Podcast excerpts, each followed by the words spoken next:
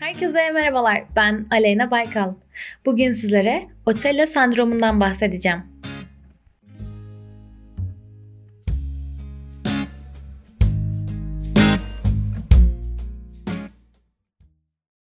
...16. yüzyıla damgasını vurmuş olan William Shakespeare'ın Otello adlı oyunundaki hastalıklı karakter, yüzyıllar sonra patolojik bir rahatsızlık olarak literatüre Otello sendromu olarak girdi.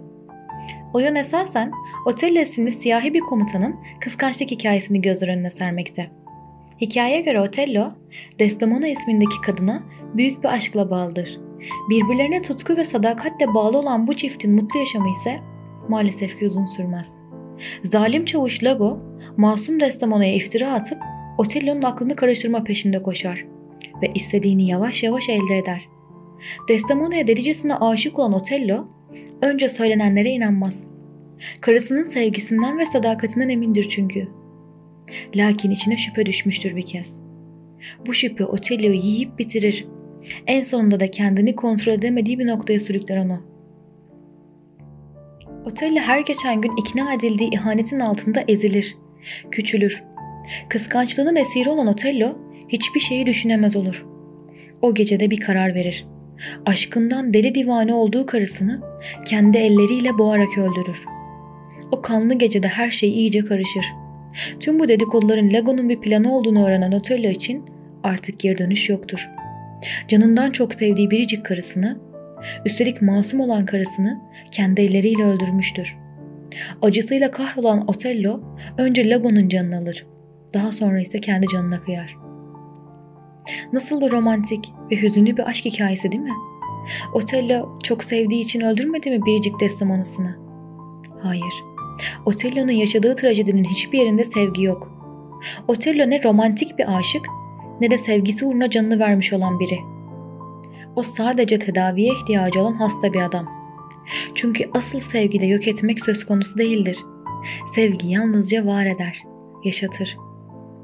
Otello'nun yaşadığı bu sendrom genellikle romantik ilişkilerde ortaya çıkan takıntılı ve kaygılı bir kıskançlık biçimidir.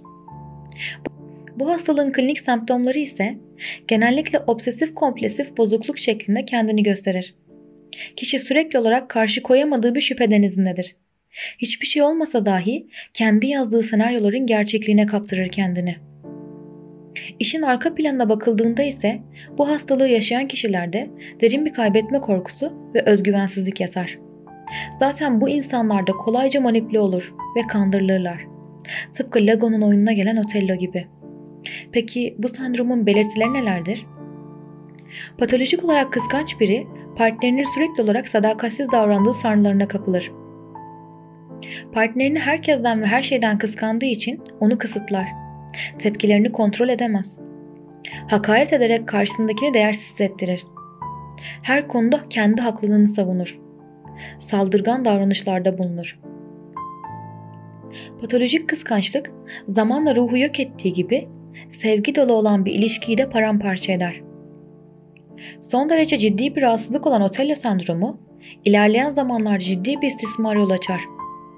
Bu duygusal güvensizlikler yaşamı ciddi oranda tehdit eder ve bu rahatsızlığı yaşayan kişilerin profesyonel uzmanlar tarafından kontrol altına alınıp tedavi edilmesi gerekir.